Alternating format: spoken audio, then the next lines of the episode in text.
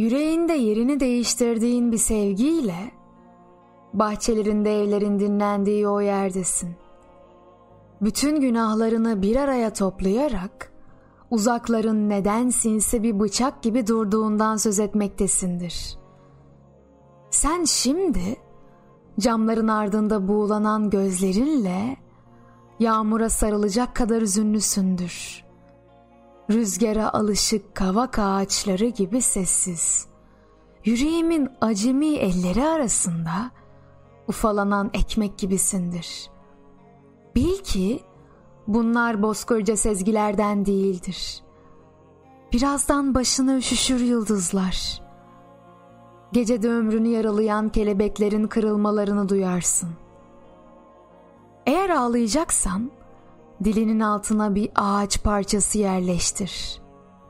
Güleceksen dudaklarını örtecek büyüklükte bir bulut bulunsun yanında.'' Yerini yadırgayan bir ay dolanıyor gecede. Karanlık desen ölçülü salmış susmalarını. Hadi ince ayarlanmış bir gülümseme seç dudaklarına. Çekip çevir şu karanlığı gözlerinle.